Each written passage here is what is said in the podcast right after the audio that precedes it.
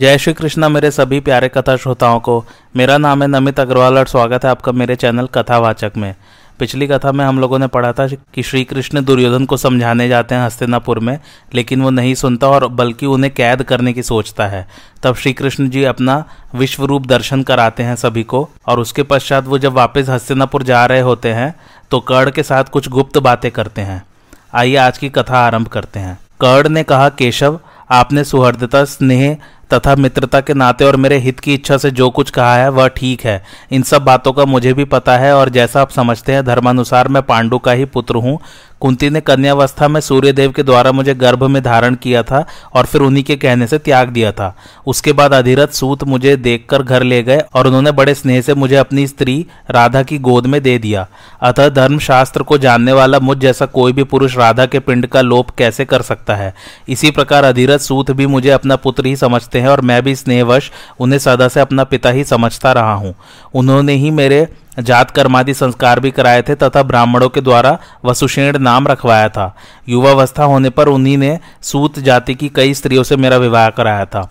अब उनसे मेरे बेटे पोते भी पैदा हो चुके हैं। उन स्त्रियों में मेरा हृदय प्रेमवश काफ़ी फंस चुका है। अब मैं संपूर्ण पृथ्वी या सोने की ढेरियाँ मिलने से अथवा किसी प्रकार के हर्ष या भय से भी इन संबंधियों को छोड़ नहीं सकता। दुर्योधन ने भी मेरे ही भरोसे शस्त्र उठाने का साहस किया है और इसी से इस संग्राम में मुझे अर्जुन के साथ द्विरथ युद्ध करने के लिए नियत किया गया है। मैं मृत्यु, बंधन, भय और लोभ के कारण दुर्योधन को धोखा नहीं दे सकता। अब यदि मैंने अर्जुन के साथ द्विरथ युद्ध न किया तो इससे अर्जुन और मेरे दोनों ही की अपकीर्ति होगी। किंतु मधुसूदन, आप एक नियम इस समय कर ले। वह यह कि हमारी जो गुप्त बात हुई है, वह यहीं तक रहे। यदि धर्मात्मा और जितेंद्र युधिष्ठर को इस बात का पता लग गया कि कुंती का प्रथम पुत्र मैं हूँ तो वे राज्य ग्रहण नहीं करेंगे और वह मुझे विशाल साम्राज्य मिला तो मैं उसे दुर्योधन को ही दे दूँगा।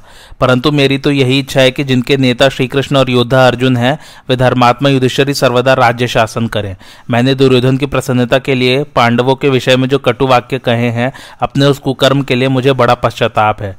श्री कृष्ण जिस समय आप मुझे अर्जुन के हाथ से मरा हुआ देखेंगे, जब भीषण गर्जना करते हुए भीमसेन दुशासन का रक्त पिएँगे जिस समय पांचाल कुमार दृष्टिद्रुम शिखंडी, द्रोणाचार्य और भीष्म का वध करेंगे, तथा महाबली भीमसेन दुर्योधन दुर्योधन को मार देंगे।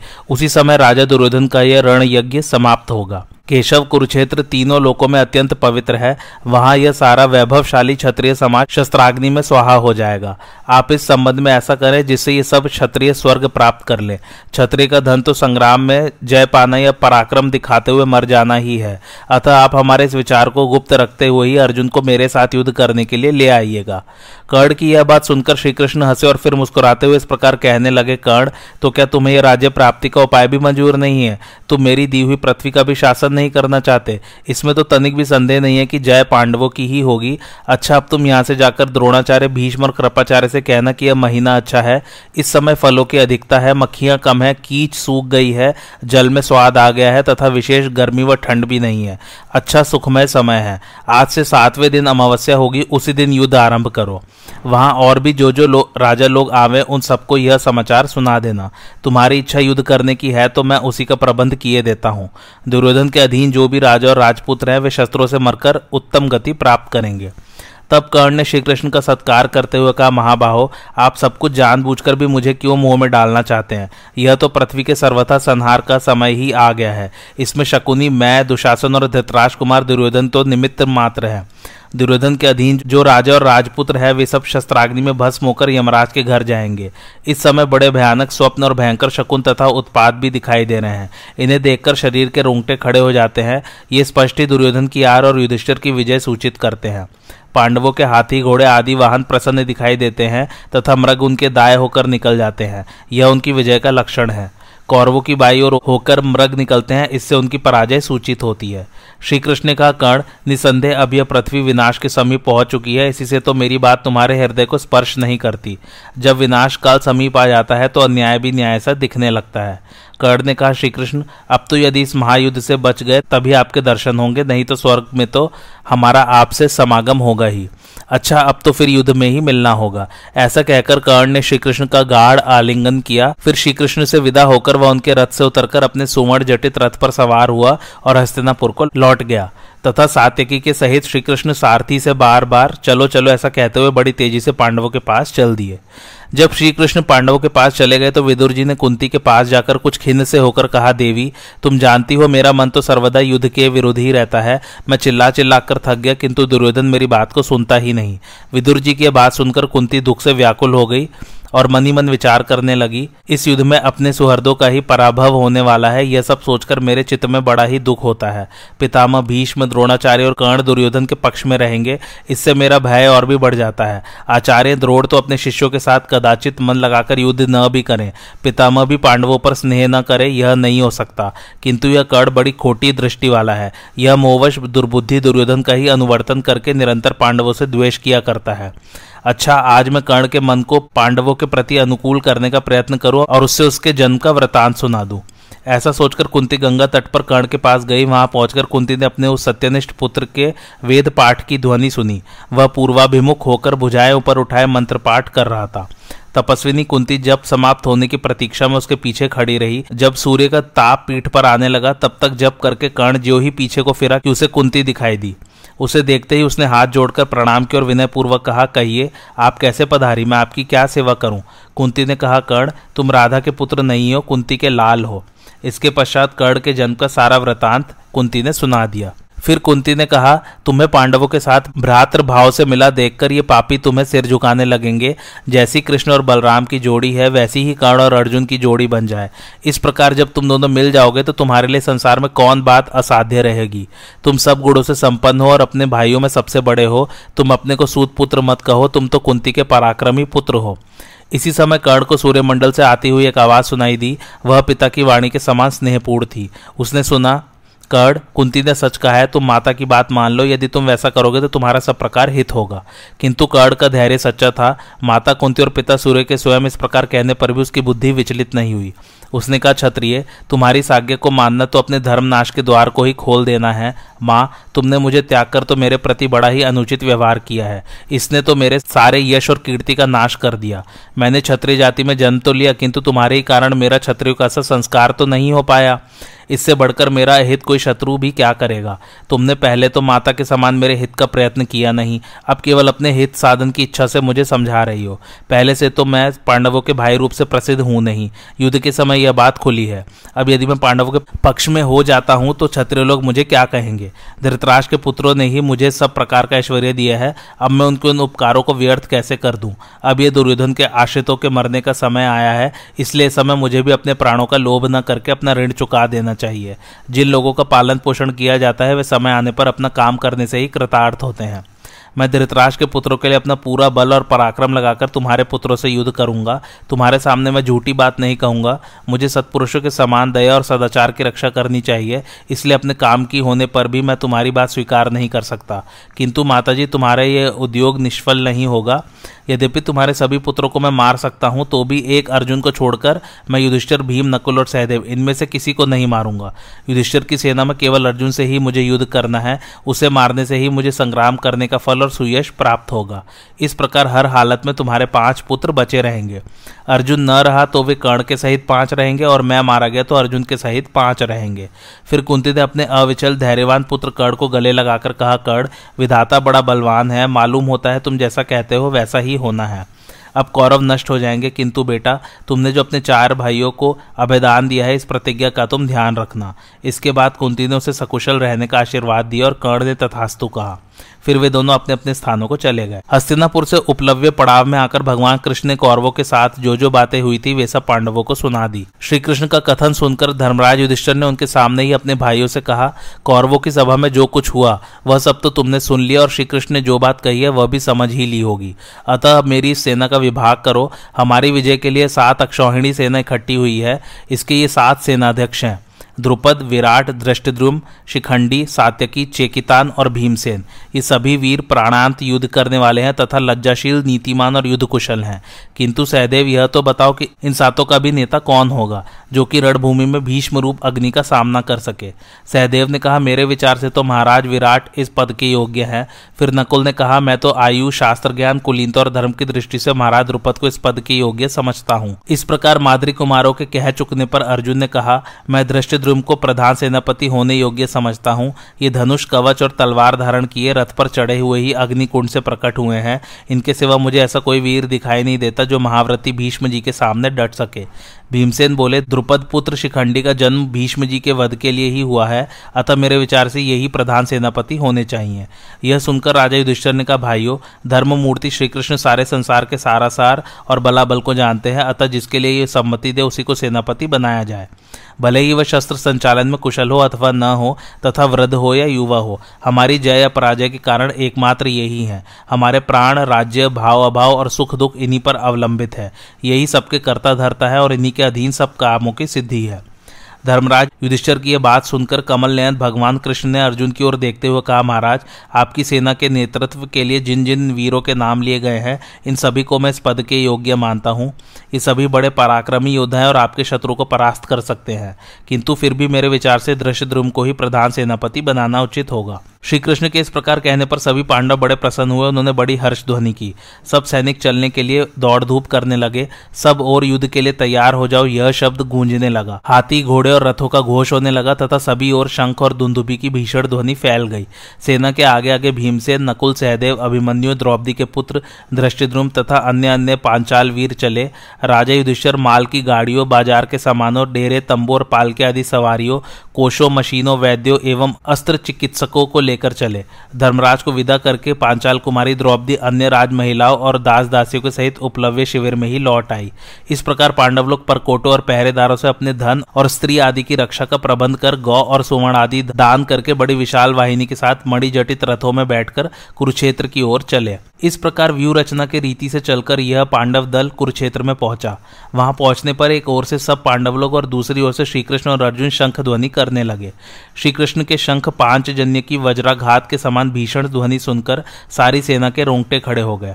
इस शंख और दुंदुबे के शब्द के साथ छरेरे वीरों के सिंहनाद ने मिलकर पृथ्वी, आकाश और समुद्रों को गुंजायमान कर दिया। तदंतर राजा युधिष्ठर ने एक चौरस मैदान में जहाँ घास और ईंधन की अधिकता थी, अपनी सेना का पड़ाव डाला। शमशान महर्षियों के आश्रम, तीर्थ और देव मंदिरों से दूर रहकर उन्होंने पवित्र और रमणीय भूमि में अपनी सेना को ठहराया। वहाँ पांडवों के लिए जिस प्रकार का शिविर बनवाया गया था, ठीक वैसे ही डेरे श्रीकृष्ण ने दूसरे राजाओं के लिए तैयार कराए। उन सभी डेरों में सैकड़ों प्रकार की भक्ष्य, भोज्य और पेय सामग्रियाँ थी तथा ईंधन आदि की भी अधिकता थी। वे राजाओं के बहुमूल्य डेरे पृथ्वी पर रखे हुए विमानों के समान जान पड़ते थे। उनमें सैकड़ों शिल्पी और वैद्य लोग वेतन देकर नियुक्त किए गए थे। महाराज युधिष्ठिर ने प्रत्येक शिविर में प्रत्यंचा, धनुष, कवच, शस्त्र, शहद, घी, लाख का चूरा, जल, घास, फूस, अग्नि बड़े बड़े यंत्र बाढ़ तोमर, फरसे, रिष्टि और तरकस, ये सभी चीज़ें प्रचुरता से रखवा दी थी। उनमें कांटेदार कवच धारण किए गए, हज़ारों योद्धा के साथ युद्ध करने वाले अनेकों हाथी पर्वतों की तरह खड़े दिखाई देते थे। पांडवों को कुरुक्षेत्र में आया सुनकर उनसे मित्रता का भाव रखने वाले अनेकों राजा सेना और सवारियों के साथ उनके पास आने लगे। श्री कृष्ण के चले जाने पर राजा दुर्योधन ने कर्ण, दुशासन और शकुनी से कहा, अब सावधानी से युद्ध की सब सामग्री तैयार करानी चाहिए। कुरुक्षेत्र में बहुत से डेरे डलवाओ जिनमें काफ़ी अवकाश रहे और शत्रु अधिकार न कर सके। उनके पास जल और काठ का भी सुविधा रहना चाहिए। उनमें ऐसे रास्ते रहने चाहिए, जिनसे जाने वाली वस्तुओं को शत्रु रोक न सके, तथा उनके आसपास ऊँची बाढ़ बना देनी चाहिए। उनमें तरह तरह के हथियार रखवा दो तथा अनेकों ध्वजा पताकाएँ लगवा दो और अब देरी न करके आज ही घोषणा करा दो कि कल सेना का कूच होगा। तब उन तीनों ने जो आगे ऐसा कहकर बड़े उत्साह से दूसरे ही दिन समस्त राजाओं के ठहरने के लिए शिविर तैयार करा दिए। वह रात निकल जाने पर जब प्रातःकाल हुआ तो राजा दुर्योधन ने अपनी ग्यारह अक्षौणी ही सेना का विभाग किया। उसने पैदल हाथी, रथ और घुड़सवार सेना में से उत्तम, मध्यम और निकृष्ट श्रेणियों को अलग अलग करके उन्हें यथास्थान नियुक्त कर दिया। सब रथों में चार चार घोड़े जुते हुए थे और सौ सौ बाढ़ रखे गए थे। उन पर एक एक सारथी और दो दो चक्र रक्षक थे। वे दोनों ही उत्तम रथी और अश्व विद्या में कुशल थे। जिस प्रकार रथ सजाए गए थे, वैसे ही हाथियों को भी सुसज्जित किया गया था। उन पर सात सात पुरुष बैठते थे। उनमें से दो पुरुष अंकुश लेकर महावत का काम करते थे, दो धनुर्धर योद्धा थे, दो खड़कधारी थे तथा एक शक्ति और त्रिशूलधारी था। इसी प्रकार अच्छी तरह से सजाए हुए लाखों घोड़े और सहस्त्रों पैदल भी उस सेना में चल रहे थे। फिर राजा दुर्योधन ने अच्छी तरह से जाँच कर विशेष बुद्धिमान और शूरवीर पुरुषों को सेनापति के पद पर नियुक्त किया। उसने कृपाचार्य, द्रोणाचार्य, शल्य, जयद्रथ, सुदक्षिण, कृतवर्मा अश्वथामा कर्ण, भूरिश्रवा, शकुनी और बामिक, इन ग्यारह वीरों को एक एक अक्षौहिणी सेना का नायक बनाया। वह प्रतिदिन उनका बार बार सत्कार करता रहता था। फिर सब राजाओं को साथ ले उसने हाथ जोड़कर पितामह भीष्म से कहा, दादाजी, कितनी ही बड़ी सेना हो, यदि उसका कोई अध्यक्ष नहीं होता तो वह युद्ध के मैदान में आकर चीटियों के समान तितर बितर हो जाती है। सुना जाता है एक बार है, है वीरों पर ब्राह्मणों ने चढ़ाई की थी। उस समय वैश्य और शूद्रों ने भी ब्राह्मणों का साथ दिया था। इस प्रकार एक और तीनों वर्णों के पुरुष थे और दूसरी ओर है, है क्षत्रिय थे। जब युद्ध आरंभ हुआ तो तीनों वर्णों में फूट पड़ गई और उनकी सेना बहुत बड़ी होने पर भी क्षत्रियों ने उसे जीत लिया। तब ब्राह्मणों ने क्षत्रियों से ही अपनी हार का कारण पूछा। धर्मज्ञ क्षत्रियो ने उसका कारण बताते हुए कहा हम युद्ध करते समय एक ही परम बुद्धिमान पुरुष की आज्ञा मानकर लड़ते थे और तुम सबके सब अलग अलग अपनी अपनी बुद्धि के अनुसार काम करते थे। तब ब्राह्मणों ने अपने में से एक युद्ध नीति में कुशल छूरवीर को अपना सेनापति बनाया और क्षत्रिय को परास्त कर दिया। इसी प्रकार जो युद्ध संचालन में कुशल, हितकारी, निष्कपट शूरवीर को अपना सेनापति बनाते हैं, वे ही संग्राम में शत्रु को जीतते हैं। आप शुक्राचार्य के समान नीति कुशल और मेरे हितैषी हैं। काल भी आपका कुछ बिगाड़ नहीं सकता तथा धर्म में आपकी अविचल स्थिति है। अतः आप ही हमारे सेनाध्यक्ष बने। भीष्म ने कहा, महाभाव, तुम जैसा कहते हो, ठीक ही है। मेरे लिए जैसे तुम हो, वैसे ही पांडव भी है। अतः मुझे पांडवों से उनके हित की बात कहनी चाहिए और तुम्हारे लिए जैसा कि पहले मैं प्रतिज्ञा कर चुका हूँ, युद्ध करना भी मुझे है ही। मैं अपनी शस्त्र शक्ति से एक क्षण में ही देवता और असुरों से युक्त सारे संसार को मनुष्यहीन कर सकता हूँ। किंतु पांडु के पुत्रों को मैं नहीं मार सकता तो भी मैं नित्य प्रति उनके पक्ष के दस हज़ार योद्धाओं का संहार कर दिया करूँगा। तुम्हारे सेनापतित्व को मैं एक शर्त के साथ स्वीकार कर सकता हूँ। इस युद्ध में या तो पहले कर्ण लड़ ले या मैं लड़ लूँ, क्योंकि संग्राम में यह सूतपुत्र सदा ही मुझसे बड़ी लांग डांट रखता है। गढ़ ने कहा राजन गंगापुत्र भीष्म के जीवित रहते मैं युद्ध नहीं करूँगा, इनके मरने पर ही अर्जुन के साथ मेरा युद्ध होगा। इस प्रकार निश्चय हो जाने पर दुर्योधन ने विधि पूर्वक भीष्म जी को सेनापति के पद पर अभिक्षित किया। उस समय राज्य आज्ञा से बाजे बजाने वाले शांत भाव से सैकड़ों हज़ारों भेरिया और शंख बजाने लगे। अभिषेक के समय अनेकों भीषण अपशकुन भी हुए। भीष्म को सेनापति बनाकर दुर्योधन ने बहुत सी गाय और मोरे दक्षिणा में देकर ब्राह्मणों से स्वस्ति वाचन कराया। फिर उनके जय युक्त आशीर्वादों से उत्साहित तो वह भीष्म जी को आगे कर अन्य सब सेना नायक और भाइयों के साथ कुरुक्षेत्र को चला। वहाँ पहुंचकर उसने कर्ण के साथ सब और घूम फिरकर एक समतल भूमि में, जहाँ घास और ईंधन की अधिकता थी, सेना की छावनी डाली। वह छावनी दूसरे हस्तिनापुर के समान ही जान पड़ती थी। महाराज युधिष्ठर ने द्रुपद, विराट, सात्यकी दृष्टिद्रुम दृष्टिकेतु, शिखंडी और मगधराज सहदेव को बुलाकर उन्हें विधि पूर्वक सेना नायक के पदों पर अभिक्षित किया और इनका अध्यक्ष दृष्टिद्रुम को बनाया। सेनाध्यक्ष के भी अध्यक्ष अर्जुन बनाए गए और अर्जुन के भी नेता भगवान कृष्ण थे। इसी समय इस घोर संहारकारी युद्ध को समीप आया जान भगवान बलराम जी मुख्य मुख्य दिवंशों को साथ लिए पांडवों के शिविर में आए। उन्हें देखकर धर्मराज युधिष्ठर, श्रीकृष्ण, अर्जुन, भीमसेन और उस स्थान पर जो दूसरे राजा थे, वे सब खड़े हो गए। उन सबने समागत बलभद्र जी का सत्कार किया। फिर वे राजा युधिष्ठर के साथ सिंहासन पर विराजमान हुए। उनके बैठने पर जब और सब लोग भी बैठ गए तो उन्होंने श्रीकृष्ण की ओर देखकर कहा, अब यह महाभयंकर नरसंहार होगा ही। इस दैवी लीला को मैं अनिवार्य ही समझता हूँ, अब इसे हटाया नहीं जा सकता। मेरी इच्छा है कि अपने सुहृद आप सब लोगों को इस युद्ध की समाप्ति पर भी मैं निरोग देख सकूँ। इसमें संदेह नहीं यहाँ जो राजा एकत्रित हुए उनका तो काल ही आ गया है। कृष्ण से तो मैंने बार बार कहा था कि भैया, अपने संबंधियों के प्रति एक सा बर्ताव करो, क्योंकि हमारे लिए जैसे पांडव है, वैसे ही राजा दुर्योधन है। किंतु ये तो अर्जुन को देखकर सब प्रकार उसी पर मुग्ध है। राजन, मेरा निश्चित विचार है कि जीत पांडवों की ही होगी और ऐसा ही संकल्प श्रीकृष्ण का भी है। मैं तो श्रीकृष्ण के बिना इस लोक पर दृष्टि भी नहीं डाल सकता। अतः ये जो कुछ करना चाहते हैं, उसी का अनुवर्तन किया करता हूँ। भीम और दुर्योधन, ये दोनों वीर मेरे शिष्य हैं और गदा युद्ध में कुशल हैं। अतः इन पर मेरा समान स्नेह है, इसलिए मैं तो अब सरस्वती तट के तीर्थों का सेवन करने के लिए जाऊँगा, क्योंकि नष्ट होते हुए कुरुवंशों को मैं उदासीन दृष्टि से नहीं देख सकूँगा। ऐसा कहकर महाबाहु बलराम जी पांडवों से विदा होकर तीर्थ यात्रा के लिए चले गए। इसी समय राजा भीष्मक का पुत्र रुक्मी, एक अक्षौहिणी सेना लेकर पांडवों के पास आया। उसने श्री कृष्ण की प्रसन्नता के लिए सूर्य के समान तेजस्विनी ध्वजा लिए पांडवों के शिविर में प्रवेश किया। पांडव उससे परिचित तो थे ही। राजा युधिष्ठर ने उसका आगे बढ़कर स्वागत किया। रुक्मी ने भी उन सबका यथायोग्य आदर किया और फिर कुछ देर ठहर कर सब वीरों के सामने अर्जुन से कहा, अर्जुन, यदि तुम्हें किसी प्रकार का भय हो तो मैं तुम लोगों की सहायता के लिए आ गया हूँ। मैं युद्ध में तुम्हारी ऐसी सहायता करूँगा कि शत्रु उसे सह नहीं सकेंगे। संसार में मेरे समान पराक्रमी कोई दूसरा मनुष्य नहीं है। तुम युद्ध में मुझे जिस सेना से मोर्चा लेने का भार सौंपोगे, उसी को मैं तहस नहस कर दूँगा। द्रोण क्रभ भीष्म, कर्ण, कोई भी वीर क्यों न हो, अथवा ये सभी राजा इकट्ठे होकर मेरे सामने आए, मैं इन शत्रु को मारकर तुम्हें ही पृथ्वी का राज्य सौंप दूँगा। तब अर्जुन श्री कृष्ण और धर्मराज की ओर देखकर हंसे और शांत भाव से कहने लगे, मैंने कुरुवंश में जन्म लिया है, तिस पर भी मैं महाराज पांडु का पुत्र और द्रोणाचार्य का शिष्य कहलाता हूँ। श्री कृष्ण मेरे सहायक और गांडीव धनुष मेरे पास है। मुझे किसी प्रकार का भय नहीं है और न किसी की सहायता की ही आवश्यकता है। तुम अपनी इच्छा के अनुसार जहाँ जाना चाहो, वहाँ जा सकते हो और रहना चाहो तो आनंद से रहो। इसके बाद रुक्मी अपनी समुद्र के समान विशाल वाहिनी को लौटाकर दुर्योधन के पास आया और वहाँ भी उसने वैसी ही बातें की। दुर्योधन को भी अपने वीरत्व का अभिमान था, इसलिए उसने भी उससे सहायता लेना स्वीकार नहीं किया। इस प्रकार बलराम जी और रुक्मी, ये दो वीर उस युद्ध से निकलकर चले गए। जब दोनों सेनाओं का संगठन हो गया और उनकी व्यू रचना का भी निश्चय हो गया तो राजा धृतराष्ट्र ने संजय से पूछा, संजय, अब तो मुझे यह बताओ कि कौरव और पांडवों की सेना का पड़ाव पड़ जाने पर फिर वहाँ क्या हुआ? संजय ने कहा, महाराज, महात्मा पांडवों ने तो हिरण्यवती नदी के तीर पर पड़ाव किया और कौरवों ने एक दूसरे स्थान पर शास्त्रोक्त विधि से अपनी छावनी डाली। वहाँ राजा दुर्योधन ने बड़े उत्साह से अपनी सेना ठहराई और भिन्न भिन्न टुकड़ों के लिए अलग अलग स्थान नियुक्त करके सब राजाओं का बड़ा सम्मान किया।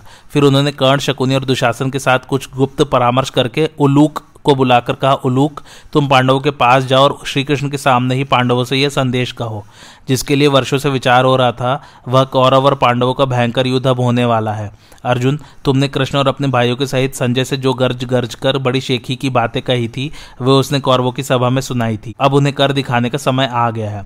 राजन, तुम तो बड़े धार्मिक कहे जाते हो, अब तुमने अधर में मन क्यों लगाया है? इसी को तो विडाल व्रत कहते हैं। एक बार नारद जी ने मेरे पिताजी से इस प्रसंग में एक आख्यान कहा था, वह मैं तुम्हें सुनाता हूँ। एक बार एक बिलाव शक्तिहीन हो जाने के कारण गंगा जी के तट पर ऊर्ध्व बाहु होकर खड़ा हो गया और सब प्राणियों को अपना विश्वास दिलाने के लिए मैं धर्माचरण कर रहा हूँ, ऐसी घोषणा करने लगा। इस प्रकार बहुत समय बीत जाने पर पक्षियों को उस पर विश्वास हो गया और उसको सम्मान करने लगे। उसने भी समझा कि मेरी तपस्या सफल तो हो गई। फिर बहुत दिनों बाद वहाँ चूहे भी आए और उस तपस्वी को देखकर सोचने लगे कि हमारे शत्रु बहुत है, इसलिए हमारा मामा बनकर यह बिलाव हम में से जो बूढ़े और बालक हैं, उनकी रक्षा किया करे। तब उन सबने उस विडाल के पास जाकर कहा, आप हमारे उत्तम आश्रय और परम सुहृद हैं, अतः हम सब आपकी शरण में आए हैं। आप सर्वदा धर्म में तत्पर रहते हैं, अतः वज्रधर, इंद्र जैसे देवताओं की रक्षा करते हैं, उसी प्रकार आप हमारी रक्षा करें। चूहों के इस प्रकार कहने पर उन्हें भक्षण करने वाले विडाल ने कहा, मैं तब भी करूँ और तुम सबकी रक्षा भी करूँ। ये दोनों काम होने का तो मुझे कोई ढंग नहीं दिखाई देता। फिर भी तुम्हारा हित करने के लिए मुझे तुम्हारी बात भी अवश्य माननी चाहिए। तुम्हें भी नित्य प्रति मेरा काम करना होगा। मैं कठोर नियमों का पालन करते करते बहुत थक गया हूँ। मुझे अपने में चलने फिरने की तनिक भी शक्ति दिखाई नहीं देती। अतः आज से मुझे तुम नित्य प्रति नदी के तीर तक पहुँचा दिया करो। चूहो ने बहुत अच्छा कहकर उसकी बात स्वीकार कर ली और सब बूढ़े बालक उसी को सौंप दिए। फिर तो वह पापी बिलाव उन चूहों को खा खा कर मोटा हो गया। इधर चूहों की संख्या दिनों दिन कम होने लगी। तब उन सबने आपस में मिलकर कहा, क्यों जी, मामा तो रोज रोज फूलता जा रहा है और हम बहुत घट गए हैं। इसका क्या कारण है? तब उनमें कोलिक नाम का जो सबसे बूढ़ा चूहा था, उसने कहा, मामा को धर्म की परवाह थोड़ी है। उसने तो ढोंग रचकर ही हमसे मेलजोल बढ़ा लिया है। इसके अंग बराबर पुष्ट होते जा रहे हैं और हम लोग घट रहे हैं। सात आठ दिन से डिंडिक चूहा भी दिखाई नहीं दे रहा है। कोलिक की बात सुनकर सब चूहे भाग गए और वह दुष्ट बिलाब भी अपना सा मुँह लेकर चला गया। दुष्टात्मन, इस प्रकार तुमने भी विडाल व्रत धारण कर रखा है। जैसे चूहों में विडाल ने धर्माचरण का ढोंग रचा रखा था, उसी प्रकार तुम अपने सगे संबंधियों में धर्माचारी बने हुए हो। तुम्हारी बातें तो और प्रकार की और कर्म दूसरे ढंग का है। तुमने दुनिया को ठगने के लिए ही वेदाभ्यास और शांति का स्वांग बना रखा है। तुम यह पाखंड छोड़कर छात्र धर्म का आश्रय लो। तुमने हमसे पाँच गाँव मांगे थे, किंतु यह सोचकर कि किसी प्रकार पांडवों को कुपित करके उनसे संग्राम भूमि में दो दो हाथ करें, हमने तुम्हारी मांग मंजूर नहीं की। तुम्हारे लिए ही मैंने दुष्टचित विदुर को त्यागा था। मैंने तुम्हें लाक्षा भवन में जलाने का प्रयत्न किया था। इस बात को याद करके तो एक बार मर्द बन जाओ। तुम जाति और बल में मेरे समान ही हो, फिर भी कृष्ण का आश्रय लिए क्यों बैठे हो? उलूक फिर पांडवों के पास ही कृष्ण से कहना कि तुम अपनी और पांडवों की रक्षा के लिए अब तैयार होकर हमारे साथ युद्ध करो।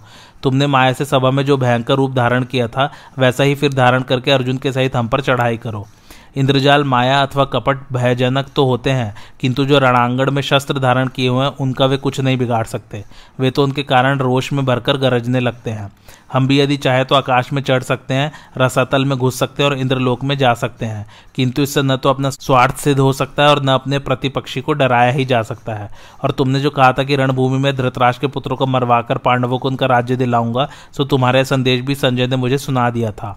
अब तुम सत्य प्रतिज्ञा होकर पांडवों के लिए पराक्रम पूर्वक कमर कस के युद्ध करो। हम भी तुम्हारा पौरुष देखें।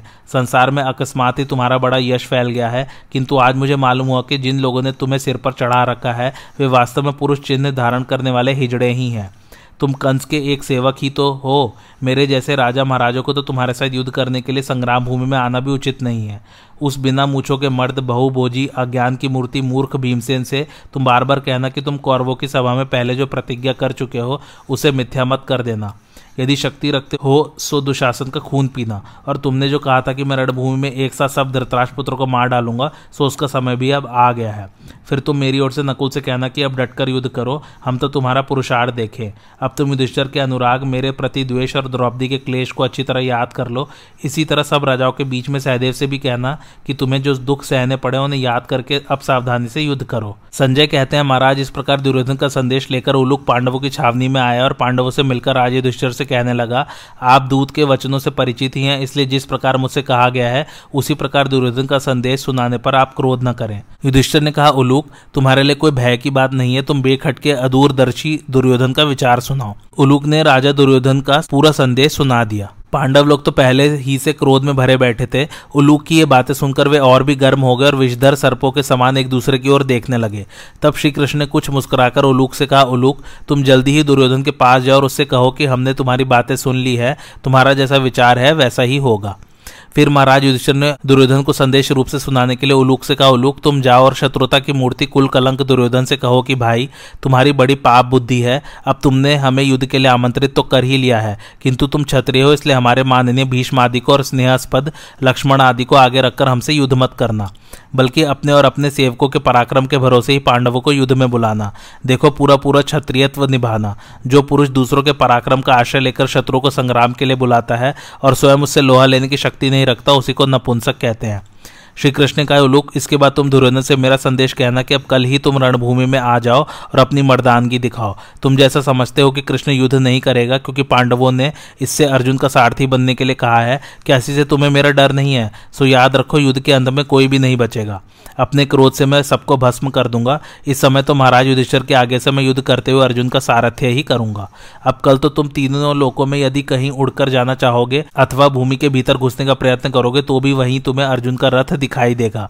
और तुम जो भीमसेन की प्रतिज्ञा को मिथ्या समझते हो, सो तुम समझ लो कि दुशासन का खून तो उन्होंने आज ही पी लिया। तुम व्यर्थ ऐसी उल्टी उल्टी बातें बनाते हो। महाराज युधिष्ठर, भीमसेन, अर्जुन और नकुल सहदेव तो तुम्हें कुछ भी नहीं समझते। इसके बाद महायशस्वी अर्जुन श्रीकृष्ण की ओर देखकर उलूक से कहने लगे, जो पुरुष अपने पराक्रम के भरोसे शत्रु को संग्राम के लिए ललकारता है और फिर डटकर उनका मुकाबला करता है, मर तो वही है। जाओ तुम दुर्योधन से कहना कि सव्य साची अर्जुन ने तुम्हारी चुनौती स्वीकार कर ली है, अब आज की रात बीतते ही युद्ध आरंभ हो जाएगा।